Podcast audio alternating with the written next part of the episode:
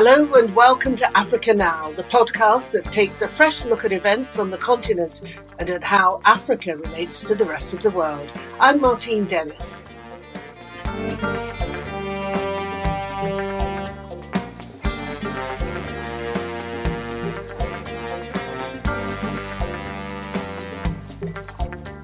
Today, why are police officers from Kenya being sent to Haiti, where gang violence is tearing the Caribbean country apart? South Africa's ANC loses a senior figure. Mavuso Msimang, a party stalwart for 60 years, quits over entrenched corruption and says his beloved party's prospects in next year's elections don't look at all good. As COP28 wraps up in Dubai, did Africa get what it wanted? We ask a Nigerian energy consultant, and we hear from a rather frustrated Ghanaian delegate. Plus, Tinubu's enormous delegation to COP28, Nigerians are up in arms, and find out why Rwanda's president could be rubbing his hands with glee.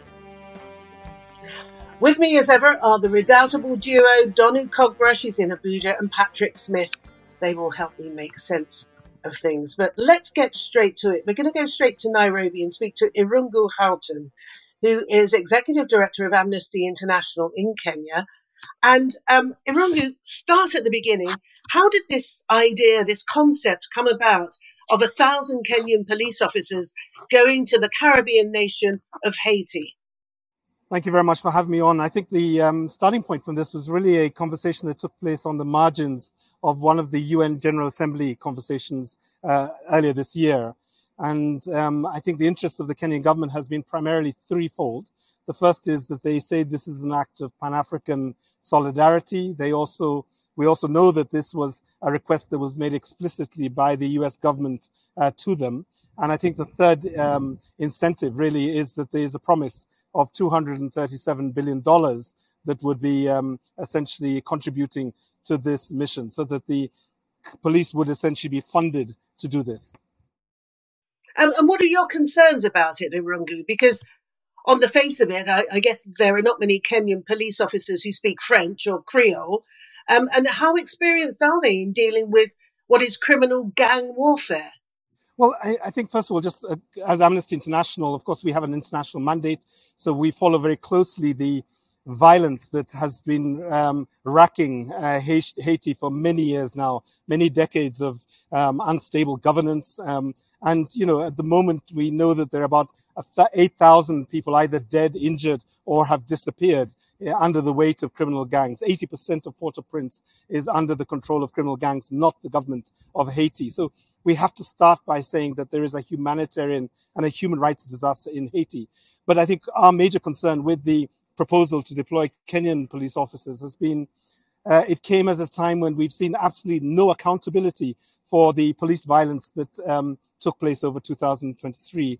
There has been no single police officer or their commanding officer arrested for the uh, tens of deaths. About 50 people have died as a result of police violence in um, uh, policing protests earlier this year, and we've had hundreds of people hospitalized and, and injured as a result of um, unlawful and excessive use of force. So our major concern has been this is not the time to essentially elevate this to an international stage. Um, and secondly, you know, uh, been, there's been very little uh, evidence of uh, pre-deployment human rights training that's going into the 1,000 police officers that are going to join the 2,500 that will uh, stabilize situation in, in Haiti. So our major concern is that without pre-deployment human rights training and without clear oversight accountability mechanisms, um, we would not want to see the kind of uh, militarization that we saw uh, as people express themselves um, in terms of just lawful protest.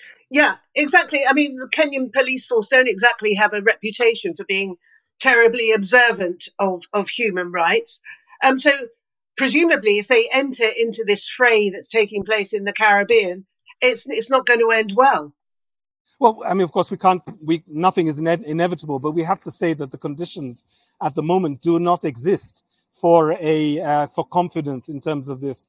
Most Kenyans are, you know, range from skeptical to against this policy um, or this proposal to have Kenyan officers go there. And part of this is to do with what we've seen in the Kenyan context, but it's also to do with whether we are putting police officers in harm's way. There have been three risk assessments that have, uh, uh, t- sorry, three three missions that have uh, departed to Haiti in the last three or four months, and uh, as early as last week, the Prime Cabinet Secretary in charge of Foreign Affairs, very clear uh, outreach to community leaders, to the media, um, to civil society organizations, and to politicians. And the danger is that you know you could have um, 2,500 police officers parachuted into a context in which there is no acceptance for them, and there is no capacity that's been built for them, as you say, to be able to interact and to be able to de-escalate violence using either Creole or even French. But of course, most of Haitians don't speak French uh, naturally; they speak Creole. Irungu, uh, who's paying for all this? Is it the Americans? And is Kenya really just doing Joe Biden a favor? Yeah, I mean, it, it seems that the financing is coming primarily from the Americans. We had um, a senior secretary of state in Kenya a few months ago, essentially to reach agreement with the Kenyan government. And it seems that the delays are not just to do with this uh, High Court uh, stay that was secured earlier last month, but it is to do also with clarity about whether the money will be front loaded um, before the police officers leave um, uh, Kenya. And uh, therefore, um, you know, the, the resources will be found prior to them arriving in Haiti. And that's, that's one of the major concerns.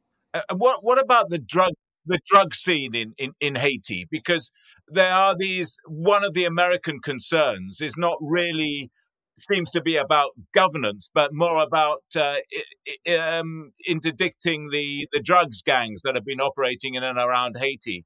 Do you think the Kenyan cops are just going to get thrown into some really complex policing mission trying to trying to break up drugs cartels? Yes, I mean it's it's extremely complex all around. I think you've got a number of things happening. Um, so you've got the drug cartels. You've also got uh, the drugs going into the United States America and then being returned um, in the form of weapons. And I think the other thing that many of us have been arguing is that the United States government could do more in terms of stemming the flow of illegal weapons into Haiti and essentially equipping these criminal gangs to be able to continue with the narcotics trade. So I think those are that's the other piece of the puzzle that I think we have to demand that if there is to be a post stabilization program, that there has to be a disarmament and a choking of uh, weapons um, from the US into Haiti. I mean, I've, I mean, I find it extraordinary that people from East Africa are being shipped across to the Caribbean. And, you know, there's this assumption that just because we're all black, that there's some kind of cultural um, you know, uh, what's the word? I can't think of the word at the moment, but affinity. Affinity, exactly, exactly. And and you you know, I'm surprised. I'm shocked that they're not getting in-depth cultural training as well as the human rights training that you suggested, because they are going to find Haitians completely different from the people back home, and they are going to make blunders based on inadequate understanding of the local terrain and the mindset and culture of the of the local Haitian people. No, this is a spot on concern. I mean, when this was first muted back in September, we did a round of, um, uh, I guess, advocacy and lobbying pitches to the Kenyan government, and we reminded them that the cultural context is very different. Um, in some ways, it's even more different than um, Kenyan police officers found in places like Liberia and Sierra Leone, where we do have a record. And maybe it's worth noting that there is a history of Kenyan police officers creating police services across uh, West Africa successfully, I should mention, or the Kenyan government and uh, a number of humanitarian experts being involved in the AU post conflict uh, reconstruction and development policy, which is a flagship uh, policy for many um, post conflict situations. But the reality is that, you know, we we have extremely few, I probably less than a handful, if if that, possibly even not even one or two police officers who speak French um, very poli- very few police officers who speak Creole, and uh, very little experience of working in a Haitian context, which is not just complex presently, it is historically complex because you've had um, uh, wave after wave of UN uh, peacekeepers, humanitarian officers, um, trying to stabilize the situation in Haiti unsuccessfully. And in some cases, even simple things like introducing, um, you know, uh, uh, non-communicable diseases like cholera uh, to Haiti in in a manner in which um, you saw, lo- you know, lots of lives lost as a result of this. Or uh, may I add, also sexual and uh, gender-based violence um, and sexual intimidation um, by these um, peacekeepers and humanitarian officers. So we have to tread very carefully and therefore pre-deployment training is very important. These are not Burundians who speak French. They are not um, uh, necessarily older Rwandans. These are Kenyans.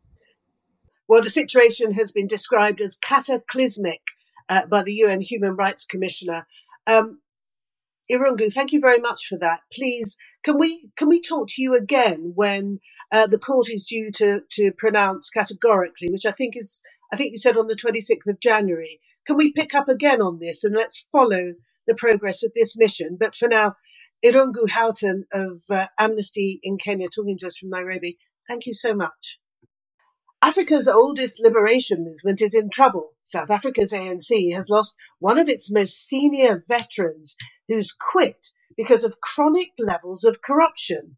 Mavuso Msimang laid into his beloved party for allowing the country to deteriorate so much that he predicts that for the first time since 1994 and the end of apartheid, the ANC could fail to get a majority in next year's election. So, how big a deal is this for the ANC?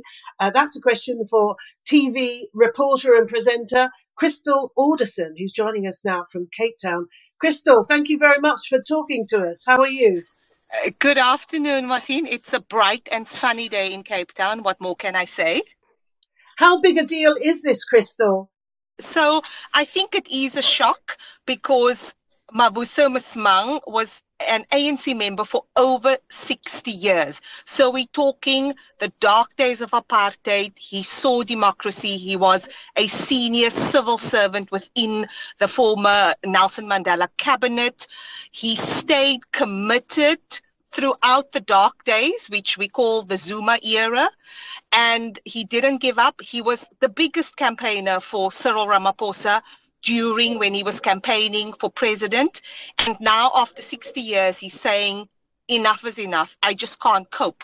And in his letter, uh, he talks about how he you know, remain committed throughout when people were starting to say the ANC is corrupt, there's no hope. He remained committed, but he said he doesn't believe that the corruption is going to end. He talks about the inequality, he talks about the high unemployment rate, he talks about crime, he talks about the lack of housing, and that he feels that the ANC is simply not going to be able to deliver. And it's, of course, with a deep sadness that he um, handed in his resignation.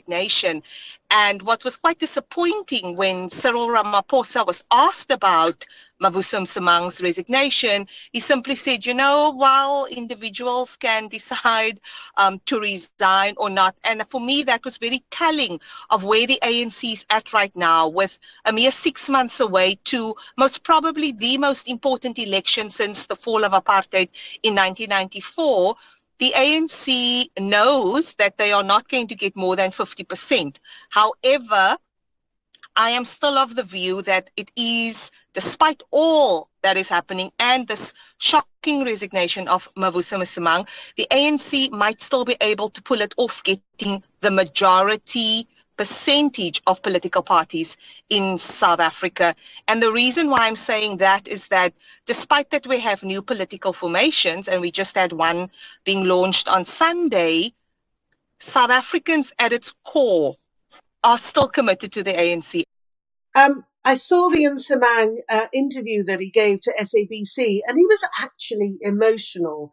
Um, I'm just wondering, after a, a 60 year stalwart of the oldest liberation movement on the continent, for him to quit, I mean, how representative is he of uh, South Africans in general and, and more specifically party members? I think it's interesting, Martin, and if one unpacks it, firstly, one could argue that does Mavuso Msimang have a constituency? Easy, active in his branch? What is his constituency? And that that is what, you know, some of kind of, you know, the kind of current ANC crowd will tell you. You know, he's old, you know, what does he represent? But the fact is he does have a constituency. He's the deputy um, chair of the ANC Veterans League, which is the moral voice within the African National Congress. It is the voice that reminds the young ones can you simply stop eating? How many um, Louis Vuitton bags do you really need? Um, it is our moral compass. And the fact that Mavuso Msimang always reminded us um, about the ethos of the ANC, the ANC of Nelson Mandela, Oliver Tambo, Govan Mbeki, and the ANC of today is not the ANC that so many people died for. So I would disagree with those ANC comrades that are saying that, oh, well, dismissing Msimang. And in fact, the the person who has been severely dismissive of this resignation is Fikile Mbalula, that is currently the Secretary General of the ANC. I mean, he's one of, he's basically the CEO of the ANC, and he has been absolutely dismissive, even accusing Mavuso Msimang of going to join the Roger Jardine outfit. Um, and Mavuso had to, he was at pains to explain that this is not the case. I saw a senior ANC leader an hour after Mavuso Msimang's letter started emerging within the WhatsApp groups. And he was immensely sad, um, Martin. I can't explain to you when I saw him. He just looked like someone who had lost a family member. And he said that this is deeply unsettling for an elder within the African National Congress to write an open letter that really describes what a lot of people are feeling. And so I do think that his resignation has caused a ripple effect within ANC members and a concern that six months to an important election, the ANC is starting to not be one cohesive voice. It, it's 10 years since um, uh, the great Madiba passed away, Crystal. Um, you've got that that uh, anniversary. You've also got the Msimang letter, and then you've got the formation of this new party by Roger Jardine. Uh, I think that happened on Sunday. Uh, do you think all these events are coming together? Is there, is there a sense that uh, people are saying, right, now is the time to make a stand? We're going to do it now? Is there a kind of synchronicity going on here? I think it is, Patrick, and I think what is significant of the Roger Jardine movement um, that was launched on Sunday is that one, these are all former ANC members. Roger Jardine, for instance, um, was the youngest director general in the Nelson Mandela cabinet. He left, um, you know, government to go into the private sector, and he was able to get a lot of the former United Democratic Front leaders in his formation, um, like Murphy Morobe, who was at the front, one of the senior leaders within the UDF. And so I don't think one can simply dismiss um, the formation of these new movements and the 10 year anniversary of the late Madiba's death, um, because I think it is a moment for the country and for those that are committed to seeing South Africa not well, we are falling apart, but you know, like that we still are able to ultimately address the high unemployment, address the high crime rate. And Roger Jardine is saying that we need like minded people, organizations to form a unique coalition um, for the 2024. And I think that for me is quite telling, Patrick, a unique coalition. We've had about four um, polls coming out the past three months, it is all telling us the same thing that the ANC's majority is going to drop significantly below 50%. Perhaps there's no one party that's going to get a majority. And so our reality is that 2024, we need a coalition government. So, in order for that to happen, we need to start having the conversations now about what shape or form that coalition government will take. And I think Roger is therefore putting his cards on the table to say, we are going to have a coalition in 2024, we need to have that conversation right now. But again, interestingly, Fikile Mbalula, ANC on the attack with Roger Jardine accusing him of being a plant of monopoly capital and specifically white monopoly capital, specifically the Stellenbosch mafia.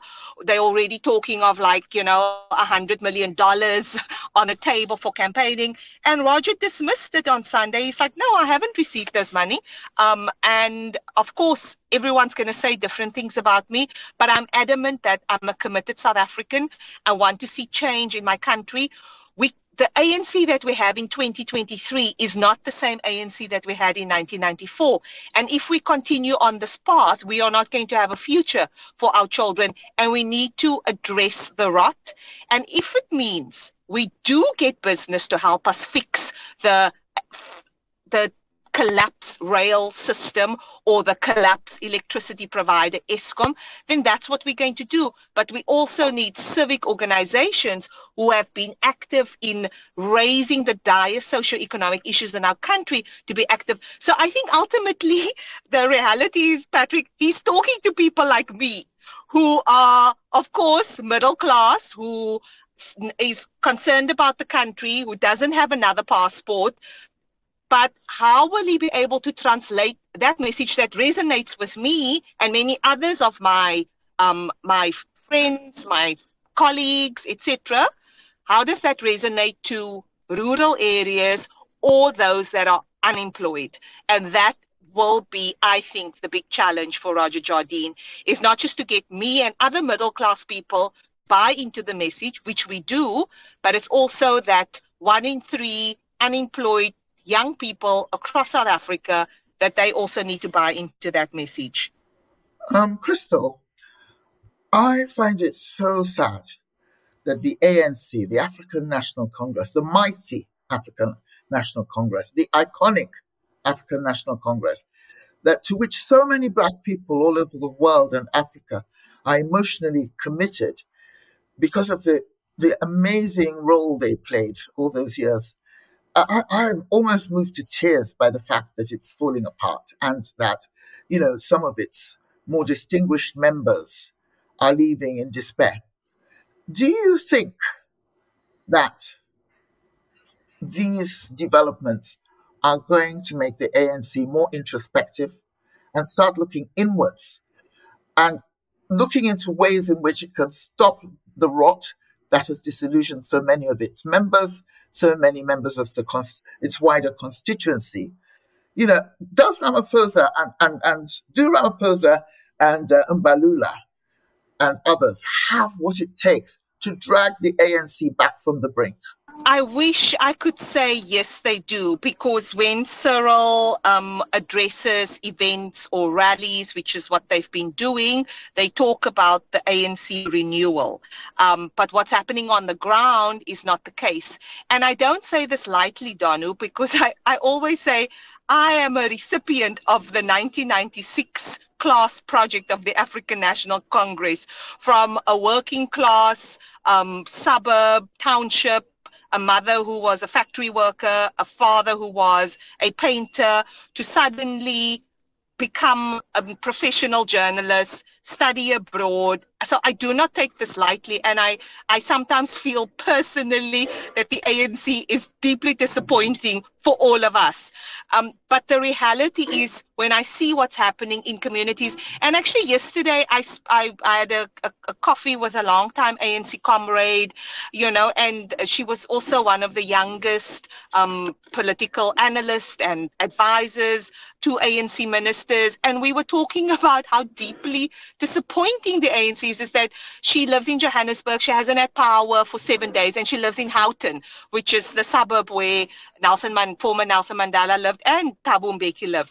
And she said it's so deeply painful um, that this is the ANC that we had all hoped that would bring change. And as you just asked the question, Donu, I feel the disappointment that it's been not only for us but for Africa. There was so much riding on this great liberation movement, last to get um, freedom in down south, southern most, most of Africa. We expected so much more, and so I would in my in my most imaginative dream, I would be like, yes, there's going to be renewal. But when you see what's happening on the ground, unemployment increasing, crime increasing, um, a, a, a parallel mafia state developing, Donu, which is the reality of if you want to build a school, you need to pay someone off um, the, the high crime rate. That is all happening. And then we're talking of a collapse infrastructure. Our ports, which were the busiest in Africa, they are you now have to wait. There's 70,000 um, literally cargo boxes just waiting at sea. We have um, power cuts. Um, you know, that's the reality. We are losing billions a day because we're not able to get our ports working. We're not able to get our resources out of the country. Our big investors, which is we manufacture cars in the east of the country. You know, VW, Toyota are all saying, well, you know, the power cuts are really making our life very difficult. That is the reality of it. And so, do I see that the ANC is going to renew itself? The answer is no. Can I ask you something else, Crystal? Do, do, do the ANC, does the ANC leadership understand the moral responsibility it has to its legions of at least people who used to be fans and would still like to be fans, uh, do they do they also not realize that in falling apart like this, they are proving right all the white fascists who swore that if black people took over in South Africa, South Africa would degenerate to the level of other African countries like Nigeria. And I think that's why Mavuso Msimang's letter is so painful, Donu, because he speaks to that. It's like, do you realize what you are doing? And the sad reality is when you engage with ANC comrades that are still in the party, they admit that there are some people that are just not getting it. All right. Can I jump in at that point and say a big thank you to you, Crystal? Um, that was a very interesting chat and really good to hear from you. Now, before we get into what happened and what didn't happen at COP28, Donu, tell us why, in this case, size really matters and why Nigerians are grumbling. When I say size, I'm talking about 1,411. Explain. Well, there was a huge furore and at the Nigerian end when it was revealed that the uh, de- Nigerian delegation to the COP28 um, conference in Dubai was uh, 1,400 strong. And nobody could understand why Nigeria needed so many people. And of course, the president came under attack. He issued a statement saying that he only paid for 412 or something. Yeah. Which still annoyed people. First of all, a lot of people just think, wonder why we have more than 20 people going to a conference in which we're, we're, not, we're not as important as we think we are. I mean, they tried to compare themselves to China, right? They said, well, the Chinese delegation was just as big or even bigger. I mean, why would China, which is rich and a net polluter of the planet, be put on the same level as Nigeria, which is basically much poorer than we'd like to admit?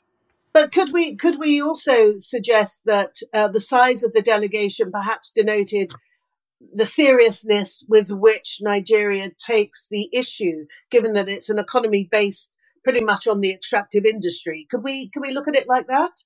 Not at all. No, we cannot because we know them.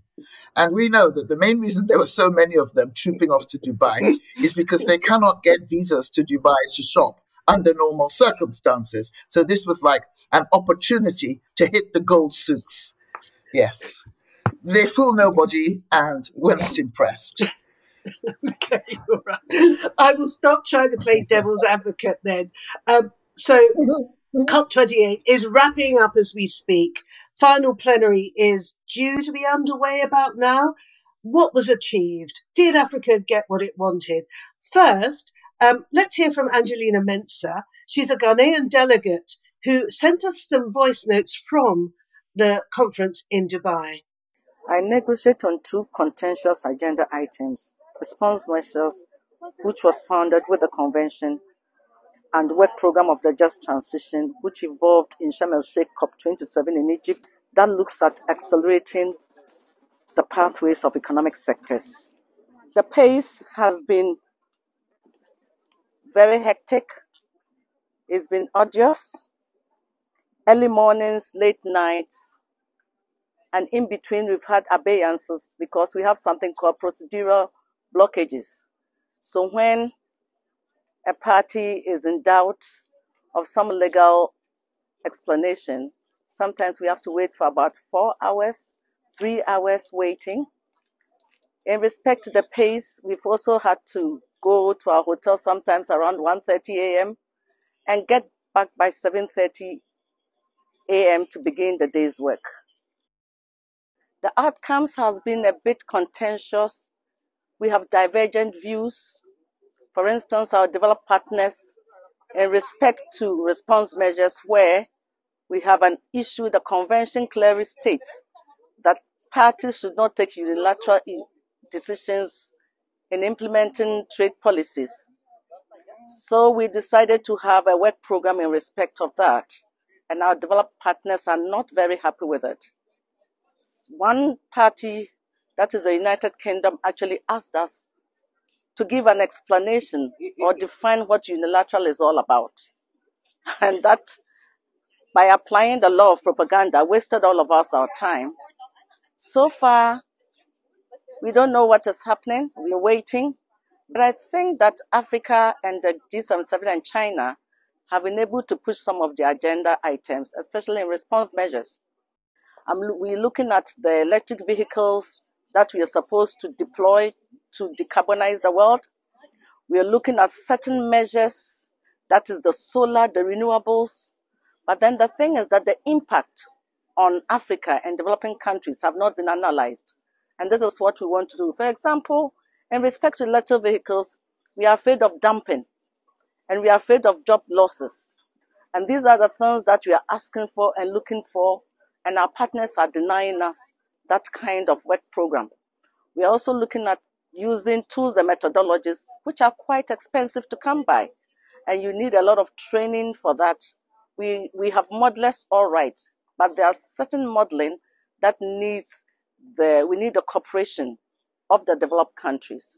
And so basically, we are having resistance from our parties in both agenda items that we are having. In respect to just transition, the contention is around the definition of just transition and pathways.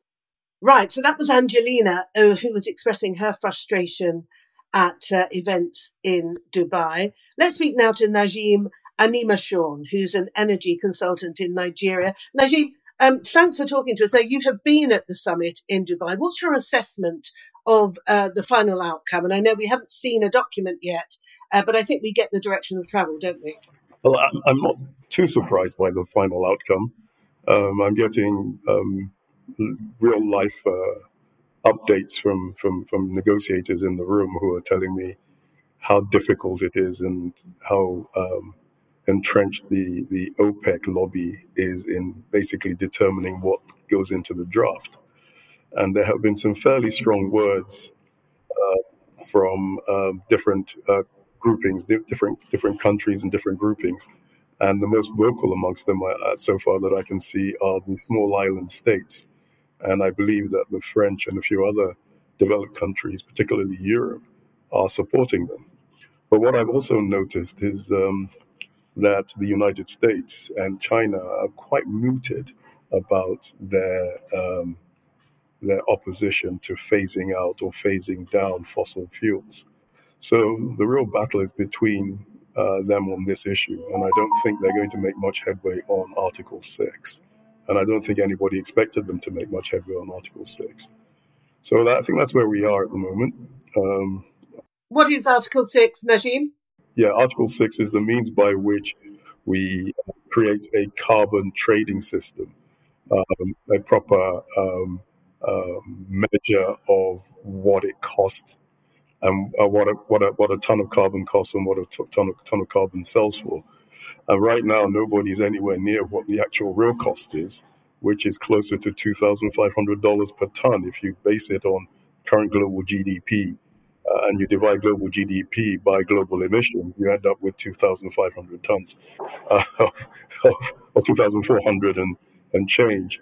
And you can buy credits in the European trading system emissions trading system for less than $200. So we're nowhere near what the real cost of carbon is, even to us in this time, not to mention what it's going to be like in 10 years' time, given the impacts of the, the cascading impacts it will have on the economy.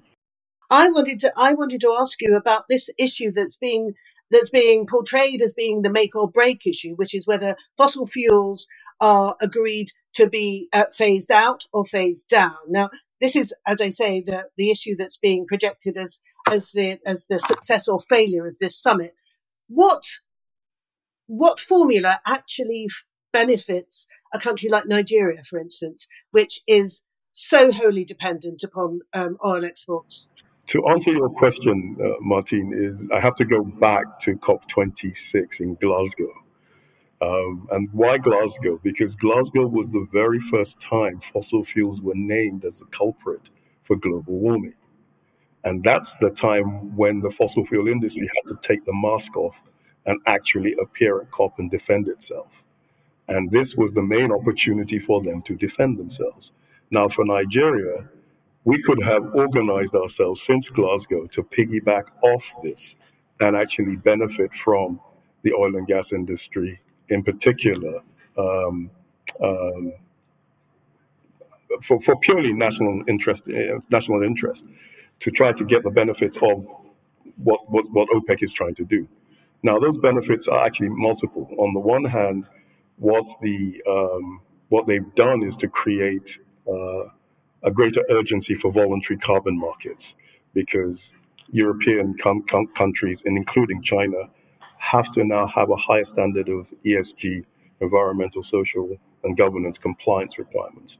And uh, with the EU establishing a carbon border adjustment mechanism regulation, a lot of the uh, uh, trade barriers are going to now be climate related.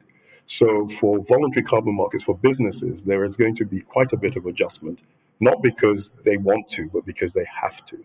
So that would have benefited Nigeria because we have a lot of carbon credits to actually sell to people who are willing to buy it, and there'll be a lot more uh, demand for it now from the private sector. That is my assessment of, of, of, of one of the su- potential successes of this COP, one of the potential takeaways that Nigeria could have taken from this COP had they had a more uh, moderately sized and, and more focused delegation. the second thing is that one of the things I noticed about the Nairobi Declaration, which was basically what Africa was presenting at, as its its its its its platform for COP28, was the absence of four of Africa's largest oil-producing countries, and I'm talking about Angola and Algeria, Gabon, and Equatorial Guinea. They were not part of the Nairobi Declaration, and it makes you wonder why.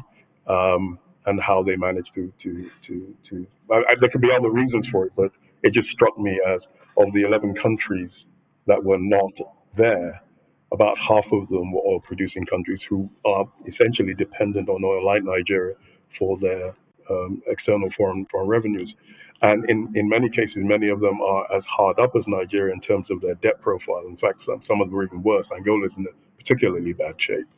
Uh, and so it's, it's, it's, very interesting to see how the small countries, particularly you know, you know um, Kenya, Ghana, or mid-sized African countries, Kenya, Ghana, particularly Senegal, have actually come out of COP quite well. Um, Kenya launched its energy transition plan, and probably by the end of next year, by next COP, will have probably raised enough money to to fund much of it. Senegal has had, did its energy transition plan a while ago and got about four billion dollars pledged towards it.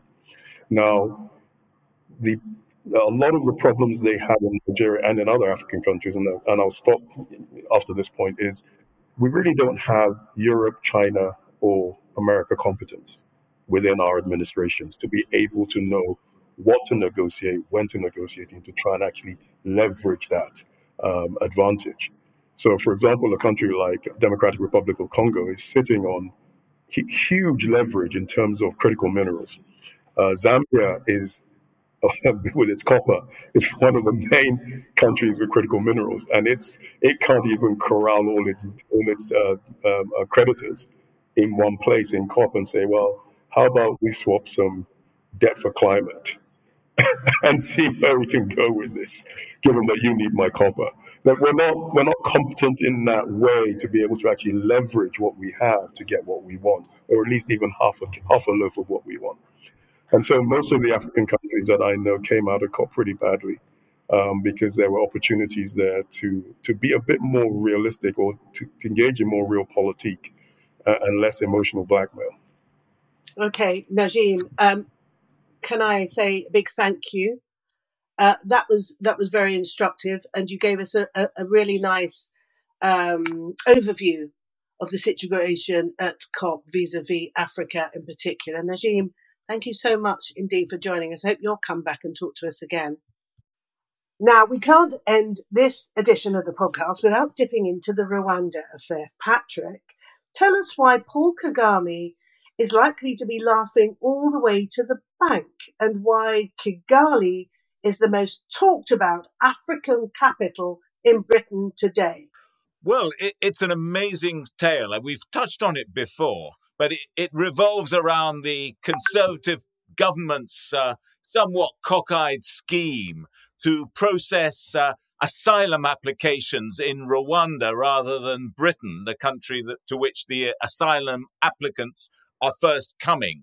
So, about a year or so ago, when Rishi Sunak, uh, the Prime Minister of Britain, stood for election, he said he was going to stop the boats.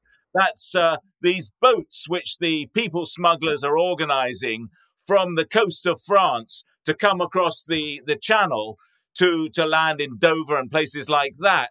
And then as soon as they land, they then go to the authorities and they, they claim, claim political asylum.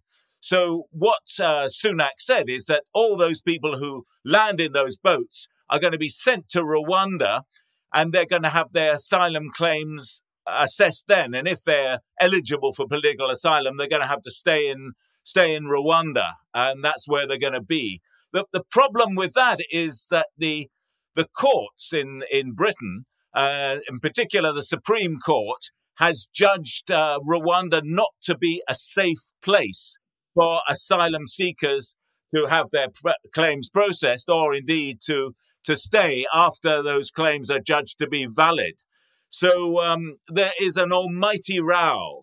Uh, meanwhile, the British government has paid Paul Kagame, Paul Kagame's government, I should say, the sum of $300 million to set up this scheme. Yet not one single asylum seeker has been processed in Rwanda. In fact, not one single plane has left London for Rwanda with an asylum seeker on it.